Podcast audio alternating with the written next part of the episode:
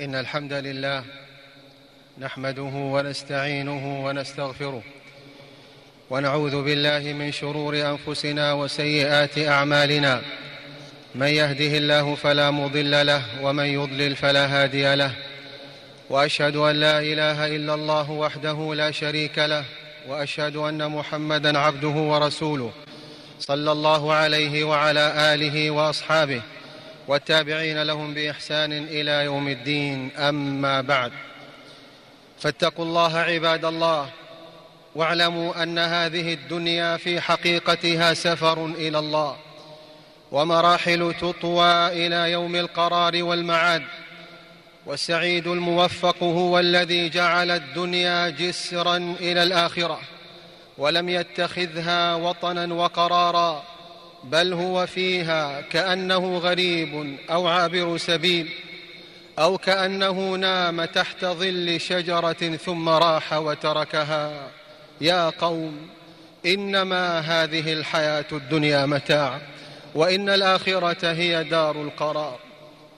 أيها المسلمون إن الله تعالى عظيم جليل له في كل شيء آية تدل على أنه الواحد القهار. القادر العظيم الذي أتقن كل شيء خلقه وأبدع كل شيء صنعه. ولا تحيط بقدرته العجيبة العقول ولا الأفهام ولا تدرك عظمته خيالات النفوس ولا الأوهام. وإن من أعظم العوالم والخلائق التي تتجلى فيها قدرة الرب سبحانه وعظمته عالم الملائكة الأخيار. المصطفين الأطهار الذين هم أثر من آثار عظمة الله وجلاله وقدرته. ولذلك جعل سبحانه وتعالى الإيمان بهم ومعرفتهم والتصديق بوجودهم وأعمالهم ركنا عظيما من أركان الإيمان التي لا يقبل الله من عبد صرفا ولا عدلا إذا لم يات بها كلها. ومن يكفر بالله وملائكته وكتبه ورسله واليوم الآخر فقد ضل ضلالا بعيدا. إن الحديث عن الملائكة بشيء من التفصيل من خلال النصوص الشرعية الثابتة الكثيرة لهو مما يزيد الإيمان ويقويه ويرسخ اليقين في القلوب فتفرح بربها سبحانه وتمتلئ تعظيما له واجلالا. ويعلم الإنسان مقدار ضعفه وعجزه وأن هناك من هو أعظم منه خلقا وقدره وقوة. إن الملائكة عالم عالم عظيم الشأن من عوالم هذا الكون الفسيح. عالم كله طهر ونقاء وصفاء. خلقهم الله من نور كما في صحيح مسلم.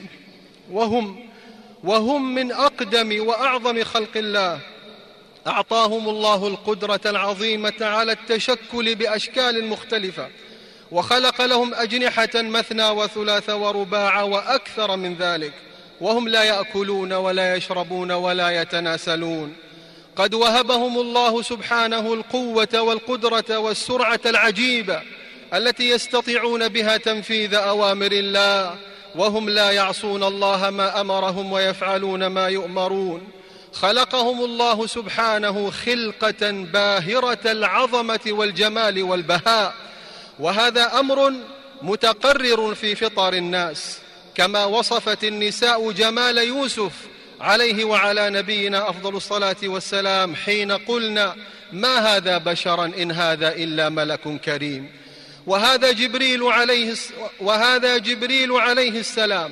رآه النبي صلى الله عليه وآله وسلم مرتين مرتين على خلقته التي خلقه الله عليها. مرة رآه وقد سد الأفق ومرة رآه وله ستمائة جناح وله ستمائة جناح يسقط منها التهاويل من الدر والياقوت. وقد أذن الله لنبيه صلى الله عليه وآله وسلم أن يحدث الناس عن ملك من حملة العرش رجلاه في الأرض السفلى وعلى قرنه العرش. ما بين شحمة أذنه وعاتقه خفقان الطير سبعمائة سنة. يقول ذلك الملك سبحانك حيث كنت سبحانك حيث كنت فلا إله إلا الله لا إله إلا الله ما أجل الله وأعظم به سبحانه. أيها المسلمون الملائكة عباد مكرمون وسفرة كرام بررة. يعبدون الله عبادة عظيمة فهم لا يفترون عن تسبيح الله وتحميده بالليل والنهار ولا يستحسرون ولا يسأمون ولا يسبقونه بالقول وهم من خشيته وإجلاله مشفقون خائفون. أعظمهم قدرا ومكانة عند الله جبريل عليه السلام فهو الروح الموكل بالوحي الذي به حياة القلوب وميكائيل الموكل بالقطر والغيث الذي به حياة الأرض والأبدان وإسرافيل الموكل بنفخ الصور الذي به حياة الناس وبعثهم من قبورهم وإسرافيل إسرافيل قد التقم القرن وحنى جبهته وأصغى سمعه. ينتظر متى يؤمر بالنفخ كما ثبت في الحديث. والملائكة يصفون بين يدي ربهم سبحانه في السماء ويتراصون في الصفوف في تمام ونظام. وما من موضع في السماء إلا وفيه ملك ساجد أو قائم. وهذا يدل على كثرة عددهم كثرة لا يحصيها إلا الله. كما ثبت أنه يدخل البيت المعمور في السماء السابعة كل يوم سبعون ألف ملك ثم لا يعودون إليه مرة أخرى ويؤتى بجهنم يوم القيامة ولها سبعون ألف زمام مع كل زمام سبعون ألف ملك يجرونها فكم يكون عدد الملائكة إذن؟ فلا إله إلا الله. لا إله إلا الله ما أعظم الله وأنعم به من إله عظيم قدير. أيها المسلمون هؤلاء الملائكة الكرام كلفهم الله سبحانه بأعمال ووظائف كثيرة ومتنوعة في هذا الكون الهائل. فهناك ملائكة لحمل عرش الرحمن سبحانه الذي هو أكبر المخلوقات وملائكة لحفظ نظام الكون وتدبيره وسير أفلاكه وحراسة السماء وحفظها من كل شيطان مارد. وهناك المدبرات والمقسمات أمرا وهناك ملائكة للسحاب والقطر والرياح وملائكة للرحمة وملائكة للعذاب. وقد بين لنا ذلك ربنا سبحانه في صدر سورة الصافات والذاريات والمرسلات والنازعات وغيرها كثير. وقد كلفت الملائكة الكرام بوظائف عامة تتعلق بالبشر جميعا. ووظائف أخرى تتعلق بالمؤمنين خاصة. فهم الذين غسلوا آدم عليه السلام بالماء وترا بعد موته وكفنوه وألحدوه في قبره تعليما لأبنائه. وهم الذين يقومون على خلق البشر بأمر من الله سبحانه. فإذا مرت على النطفة والعلقة والمضغة المدة المعروفة بعث الله إليها ملكا فصورها وشق سمعها وبصرها ثم يسأل الله تعالى أذكرا يكون أم أنثى؟ أسعيد هو أم شقي؟ وعن رزقه وأجله ثم يكتب ذلك ثم ينفخ فيه الروح ثم هي بعد ذلك تكتب أعمال الإنسان كلها في حياته وترصد عليه ألفاظه ما يلفظ من قول إلا لديه رقيب عتيد. إن وإن عليكم لحافظين كراما كاتبين يعلمون ما تفعلون. والملائكة تحرس الإنسان مسلما كان أو كافرا. تحرسه من القدر الذي ليس له. له معقبات من بين يديه ومن خلفه يحفظونه من أمر الله. قال مجاهد رحمه الله ما من عبد إلا له ملك موكل بحفظه في نومه ويقظته من الجن والإنس والهوام. أمة الإسلام. إن للملائكة علاقة خاصة بالمؤمنين دون سائر البشر. فهي دائما تستغفر للمؤمنين وتشفع لهم عند ربهم وتستغفر لطالب العلم وتضع له أجنحتها رضا بما يصنع وتصلي على معلم الناس الخير وعلى أصحاب الصف الأول وعلى الذين يصلون الصفوف وإذا دعا المؤمن أمنت الملائكة في أمنت الملائكة على دعائه وقالت له ولك بمثل وإذا أحب الله عبدا أحبه جبريل ثم تحبه الملائكة ثم يوضع له القبول والحب في الأرض ويرسل الله ملائكته إلى عبده المؤمن فتحرك فيه بواعث الخير وتكون معه في أغلب أحواله وتكون معه في غالب أحواله تدافع عنه وتؤيده بالحق وتسدده في قوله وفعله وتقذف في قلبه الحكمة وتشجعه على فعل الخيرات والثبات عليها. أما المنافق والفاجر فالله سبحانه يرسل عليه الشياطين تؤزه أزا وتقذف في قلبه الشكوك والعقائد الفاسدة وتحرك فيه بواعث الشر والباطل كما أخبر النبي صلى الله عليه وآله وسلم أن للملك لمة بقلب ابن آدم وللشيطان لمة. وقد قال علي رضي الله عنه كنا نتحدث أن السكينة تنطق على لسان عمر وقلبه والملائكة تأتي المؤمن في ساعة الاحتضار تبشره بالجنة والرضوان وتثبته ثم تقبض روحه بكل سهولة ورحمة فيأخذها ملك الموت ويصعد بها إلى السماء ولها رائحة طيبة زكية تفتح لها الأبواب. والملائكة تشهد جنائز الصالحين المؤمنين كما شهد سبعون ألف ملك جنازة سعد بن معاذ رضي الله عنه وثبت أنها غسلت حنظلة بن عامر رضي الله عنه الذي استشهد في معركة أحد وكانت عليه جنابة. ولله ملائكة ولله ملائكة سياحون يشهدون مجالس الذكر والعلم في المساجد وغيرها وتحف الحاضرين بأجنحتها وهي تدعو وتستغفر للمصلي ما دام في مصلاه ما لم يحدث. وتقف على أبواب المساجد يوم الجمعة. تكتب أسماء الداخلين على ترتيب دخولهم. فإذا خرج الإمام طووا صحفهم وجلسوا يستمعون الذكر. والملائكة تحب سماع القرآن. الملائكة تحب سماع القرآن. وقد تنزل إلى الأرض إذا سمعوا قارئا حسن الأداء كما حصل لأسيد بن حضير رضي الله عنه.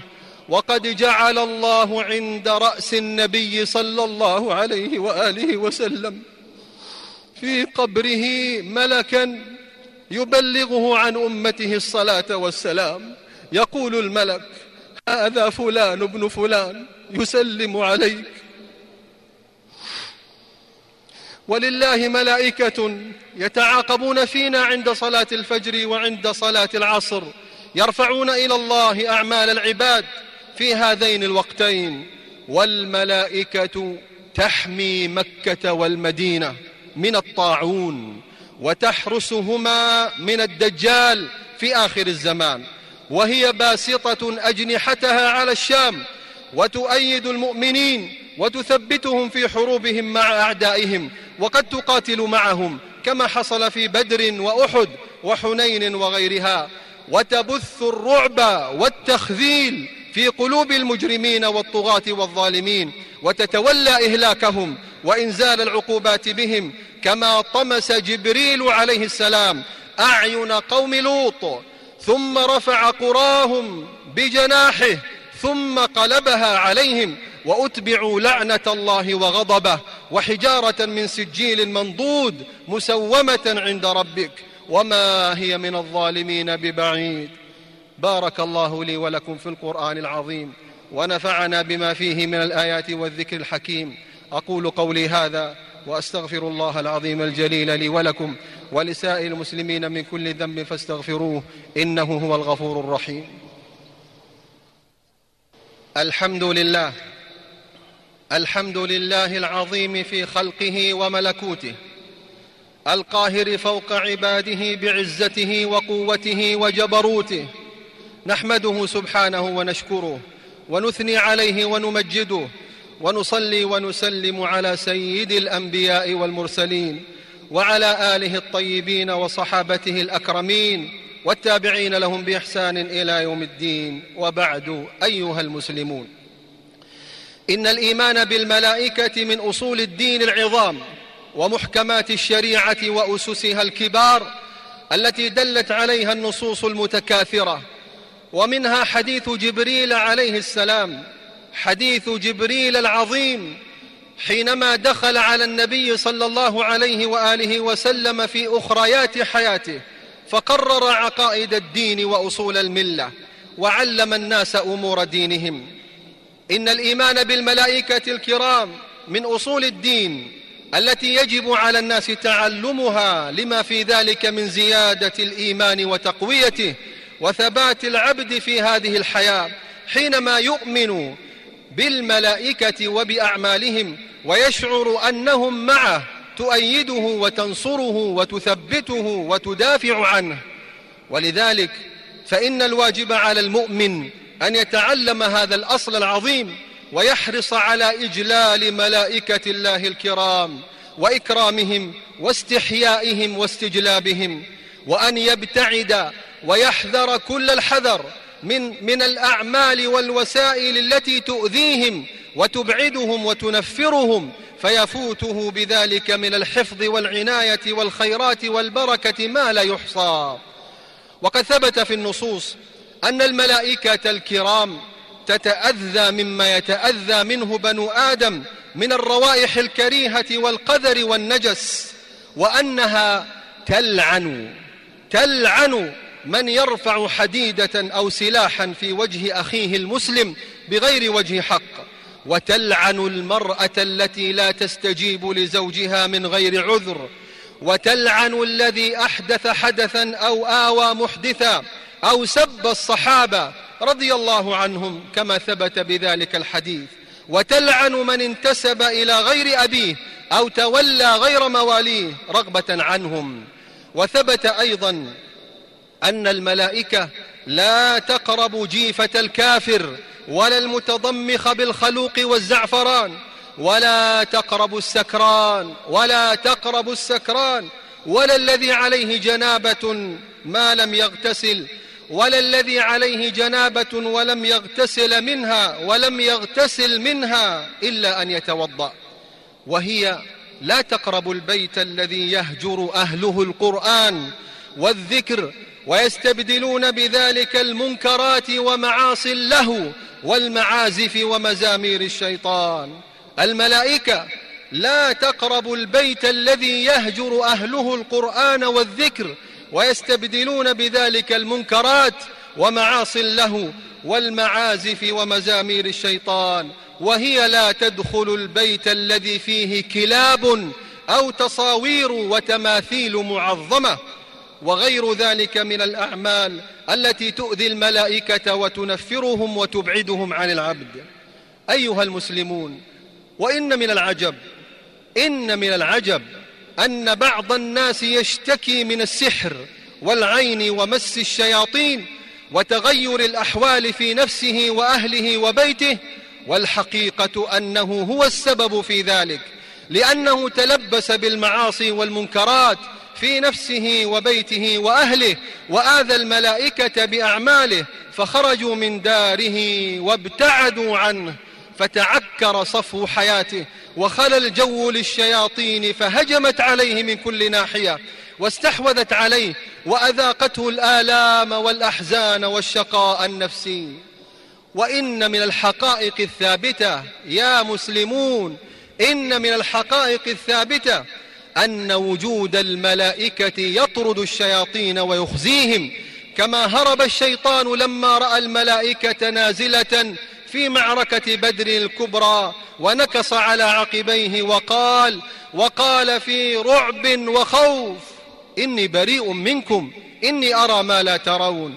وسيقوم الشيطان خطيبا في جهنم ويعلن للناس أنه ما كان لي عليكم من سلطان إلا أن دعوتكم فاستجبتم لي فلا تلوموني ولوموا أنفسكم.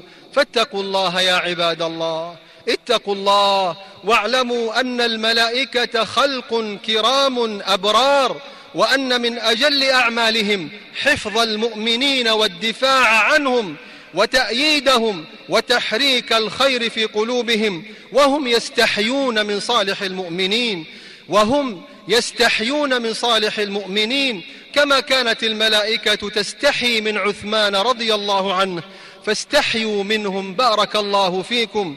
استحيوا منهم وأكرموهم ولا تؤذوهم ولا تخرجوهم من بيوتكم. تسعدوا في حياتكم وتهنأوا في معايشكم وتغشاكم الرحمة. وتنزل عليكم السكينة ويحفظكم الله في أنفسكم وأهليكم ومدخلكم ومخرجكم.